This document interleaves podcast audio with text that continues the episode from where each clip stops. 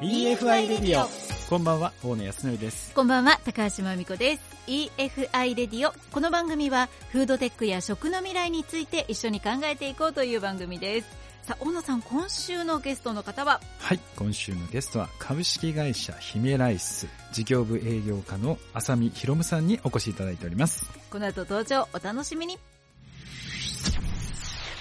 EFI レディオでは改めまして今夜のゲストをご紹介いたします。株式会社姫ライス事業部営業課の浅見博夢さんです。よろしくお願いします。よろしくお願いします。これもう姫ライスというふうに社名で入ってるということはもう愛媛のお米を扱っている会社さん、うんはい、そうですね。愛媛県の皆様に愛媛の美味しいお米を食べていただきたいというところで、姫ライスという名前です皆さん知ってらっしゃる？もう多分食べたことない方を探す方が難しい。ぐらいの。ありがとうございます、はい、これは今姫ライスってなんかいくつか種類があるんですか？その販売している商品としては。そうですね。姫ライスというのは、あくまでブランド名ですのでその中でお取り扱いさせていただいている品種はいろいろありますね。コシヒカリであったりとか秋田小町であったりで最新ですと令和元年から姫の凛という新しい銘柄も出ましたのでそちらが人気のお米ですね。それぞれ味がやっぱりだいぶ違うんですか？いろんな特徴があるんですか？それぞれの銘柄にそれぞれの良さがあって小粒の品種であったりとか大粒の品種であったりとかあとは粘りが強かったり粘りが控えめであったりとかはいいろいろあります。高橋さん何系のお米が好きですか？私はですねちょっとだけ固めのお米が好きですね。ご飯粒一粒一粒がちゃんとこう立ってるような感じのが好きです、はい。はい、でしたら日の光ですかね。日の光。日の光。やや小粒なんですけれども、うん、粒感がしっかりとしていて、うん、噛み応えがあるお米です粒感好きです。大野さんは、ね、柔らかい柔らかくて甘いやつが好きですね。甘いのが好きです。大粒でもよろしいですか？大粒で全然全然でしたら姫のりんおすすめですね。ぜひ食べていただきたい。っていうかすごいですね。パッと出てくるっていうのは。一応あのご飯ソムリエやらせていただいてますんで。ごご飯ソムリエ？はい。初めて聞いた。何ですか？ご飯ソムリエ。あの、よくワインソムリエとかあると思うんですけれども、はい、そこまであの、合格率絞られるわけではなくて、東京の方で講習があって、そちらを受けさせていただいて、うん、まあ、試験の方は実技と筆記があるんですけれども、まあ、お米3種類食べまして、基準米と A と B、で、その A と B がそれぞれ基準米に対してどの位置にあるのか。っていうのも、まあ、香りであったりとか、味であったりとか、粘りとか、そういったところで位置づけを判断する。いやちょっと待って。香りもやっぱ全然違うんですか？香りは最初はわからないですね正直。いやそうあんまり感じい。やご飯も何でも美味しい匂いするけど、ご飯の炊けたいい香りっていう。そうですね、うん、ただだんだんやっぱり違い分かってきます、はい、どどういう特徴があるんですか？いいお米は割と、えー、ぬか臭が少ないですよね。試験の時はお米に鼻の先を本当につくぐらい近づけて匂いを嗅ぐんですけれどもその時にまあ鼻にツンとくるようなぬか臭がないかどうかで判断したりしますね。確かにちょっとこう古いお米とかはする感じはしますね。そうですね、うんうん、いやでもちょっと待ってください。私あのスーパーとかいろんなとこ行くといっぱいあるじゃないですか、うんうん、自分に合ったお米ってどうやって探せばいいですか、うん、やっぱりいろんなお米を食べていただく。そうですね。はい。で、えっ、ー、と、やっぱり王道はコシヒカリかなと思うんですよ。コシヒカリ。はい。甘みが強くて、粘りが一番強い。あ、うん、そういうはい。粘り強いお米。好きですね。なので、まあ、コシヒカリを基準に考えていただいて、まあ、ちょっと、うん、小粒な日の光であったりとか、大粒な姫の輪を試していただければ、違いが分かってくるかなと思います。あと、品質がいい悪いっていうのは消費者の人は見分ける方法ってあるんですか？なんか、そうです、ね、どこを見た方がいいとか、数字とかもいろいろ多分ラベリングされてるんだと思うんですけど、はい、なんか見分ける方法とかあるんですか？そうですね。まあでもパッケージされてるとさすがにわかんないか。パッケージで判断するとしたら、裏側によく一括表示欄っていう原料が表示されているところがあるんですけれども、その原料を見ていただけると、単一銘柄、複数銘柄って書いてあるんですね。で単一銘柄っていうのが、愛媛県産コシヒカリであったりとか、秋田小町であったりとか、1種類のお米になります。複数原料米っていうのは、それらがいろいろ混ぜてある。ブレンドされてるそうですね。いわゆるブレンド米、標準米っていう。え、知らなかった。知らなかった。やっぱ単一の方がお値段も高くなりがち。なりがちですね。はい。ただ、ブレンド米にもいろいろあって、うん、その価格を落とすためにいろんな銘柄を混ぜている商品もあれば、うん、あえてその味を出したいがために2種類のお米をブレンドしてできているというお米なるほど。じゃあるんですよ。そういうのは値段とその後ろを見ながら判断する感じ、ね、そうですね。で弊社でも食べとうみやっていう商品が去年から販売されてるんですけれども、はい、こちらは、えー、姫の輪を8割原料に使用して残りの2割は愛媛県産の日の光を使用したブレンド米になってますいろいろあるんですね。いろいろありますね。まあね、商品もそういうふうにはけれども、それをさらに美味しく炊くためのコツというのも多分、知りたい。ね、いろいろあると思うんですけど、これどうやって炊けばいい？ですか、ね、美味しく炊くコツはですね、うん、まず最初絶対守っていただきたいのが、うん、水につけるということですね。炊飯前にしっかりと水につけていただいて、はい、目安としては、冬場であればその浸透しにくいので1時間以上、うん、えー、そんなに？はい。夏場であれば30分程度で十分ですのでしっかりと浸積をさせていただくことで米粒の芯までふっくらと炊き上がる。ということですね。やばい。洗ったらすぐ炊いてた。いや私もそっち派ですね。そうなんですね。しかもあの水の量とかその辺とかは気にしなくていいんですか？それもやっぱ気にした方がいいんですかね？水の量はやっぱり大事ですね。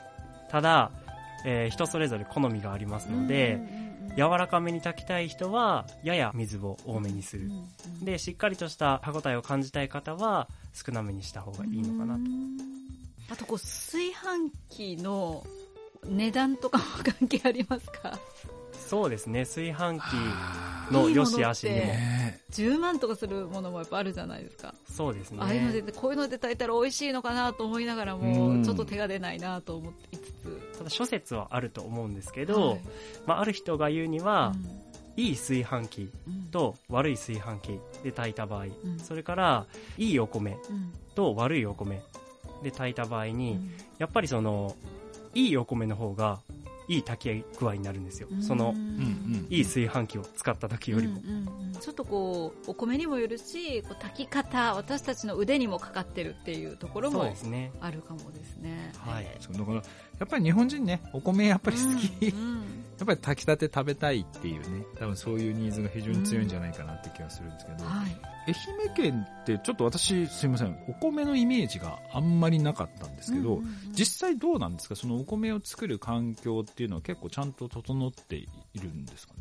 そうですね。愛媛県は温暖な風土と美しい清流がありますので、うん、まあやっぱりその気候と美味しい水が美味しいお米を育てる条件になってきますので、適しているかなと思うんですけれども、うん、やっぱり全国的に見ると新潟とかお米どころに比べるとやや劣るところはあるので、うん、今後まあそこをこう増やしていくというかブランディング化もして、まあ、しっかりこう出していくと。そうですね。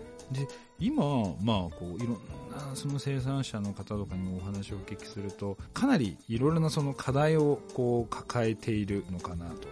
実際このお米に関連するような課題っていうのは今どういったところがあるんですか？お米はやっぱり消費量も減ってきてるんですけれども生産量が減ってきてるっていうのはあるので毎年年々減っていってるんですね。これはやっぱり農業の担い手が減っていってる。お米にかかわらず、まあ、他の農作物もそうなんですけれどもどんどんその農家さんが高齢化に伴って少なくなってきているのでそこがやっぱり課題として挙げられますね。収穫量も県全体としては減ってきてる。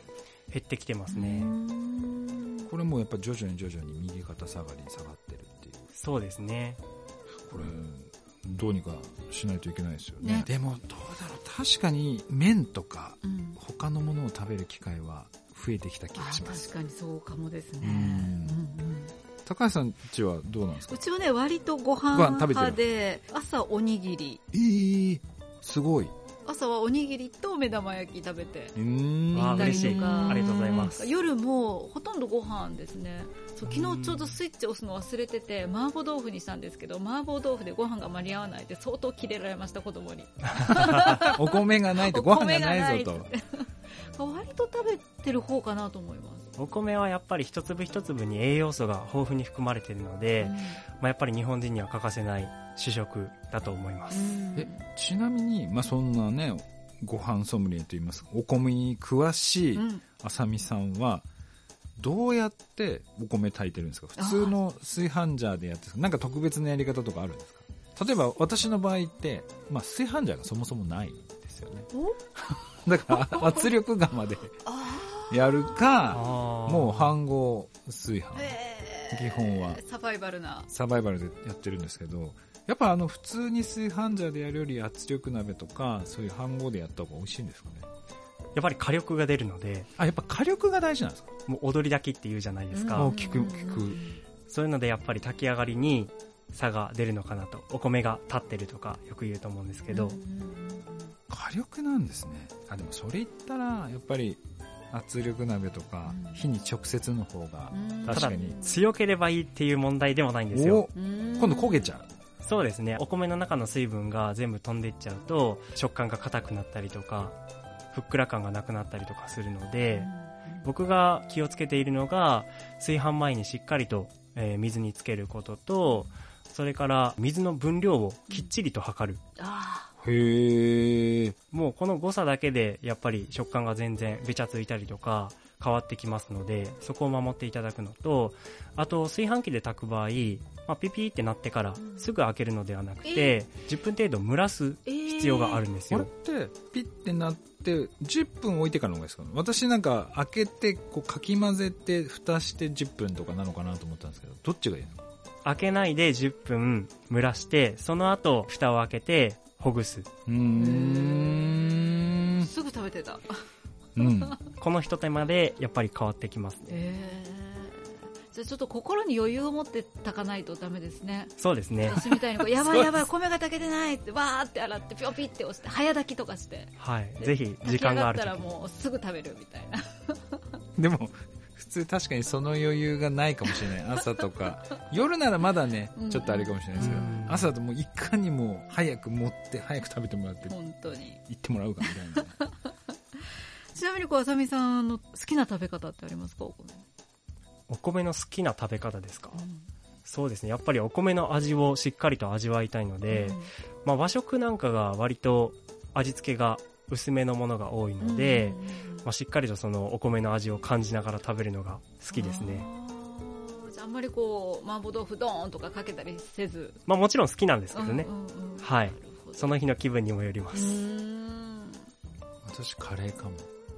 カレーはご飯が超大事な気がす。る確かに、カレーってやっぱりルー自体に水分が含まれているので、水分量の多いお米だとべちゃつくんですよ、あ確かに。あと味が濃いので、お米自体に味がついている品種を選ぶのがいいんじゃないかな。うん。で柔らかい方がいいですか？柔らかい硬い。そこはもうあんまり大丈夫ですかね。味が比較的強いやつ。強いもの、ね、はい。なので姫のりんなんかは合うんじゃないかなと思いますこれ今その、ね、先ほどもその生産者しかり、まあ、いろいろね米離れがこう進んでるんですけどこの会社としてはこの辺りのその課題をどういうふうに解決していこうというように考えられてるんですか？なんかそうですね。姫ライスとしてやっぱりできることは農家さんがせっかく丹精込めて作ってくれてるお米なのでそれをいかに、えー、消費者の皆様にその生産現場の方々の思いも乗せて商品としてお届けできるかというところだと思います。今後の展望みたいなものがあれば、これからも姫ライスが生産者と消費者を結ぶ信頼のブランドであり続けることで愛媛のお米を守っていけたらなと思っています。はい、ということであさみさんもこれからもこうねお米の良さを伝え続けていっていただきたいなと思います。でもいろいろお話聞いて多分こうご飯の炊き方とかも変わるし、うん。ね、あのうち恥ずかしながらですね何のお米食べてるか知らなかったんですよ。というのもお買い物してお米は夫の担当でもう買ってきて入れてくれてるので何の米かとか知らなかったんですけどちょっと意識が変わって一緒に買いに行こうと思います、はい、ぜひ今日帰って聞いてみてください。はいわ、はい、かりました。そこからスタートです。ありがとうございます、はい、ということで今週のゲスト株式会社ヒメライス事業部営業課浅見博夢さんにお話を伺いました。ありがとうございました。ありがとうございました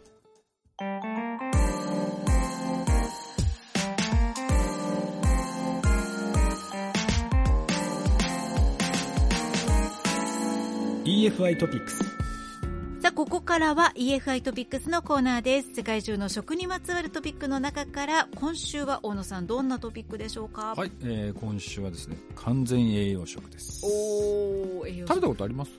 ないかも。お意外かも 完全栄養食って、まあ、それを摂取することで、まあ、1日に必要なもしくは1日に必要な半分の栄養素を、まあ、確保できるという食品なんですけれども、はい、いろんなところでね、売られるようになってきていて今パウダー系のものからあとカレー飯って言ってね、それさっき今カレーありましたけれども、はいはいはい、そのお米、えーとまあ、カレーが入っていて、それの上にふりかけ状にパウダーかけてで、まあ、完全栄養食として食べるみたいなどんどん進んできていてで今ちょっと課題になっているのは結局完全栄養食って若干味が落ちてるんですよね、なので先ほどのようにふりかけでこう振りかけるっていうものが徐々にこう出始めてきてるのでひょっとしたら例えば愛媛の未利用のその魚をねふりかけ状にして例えばそういうものでちょっとこう粉末状にしてかけるとかですね今まで使われてなかったような食材というものがその完全栄養食とセットになって出てくるっていうことの可能性が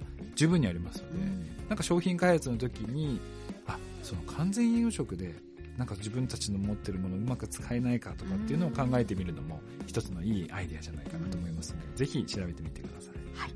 ということで EFI トピックスのコーナーでした。EFI レディオ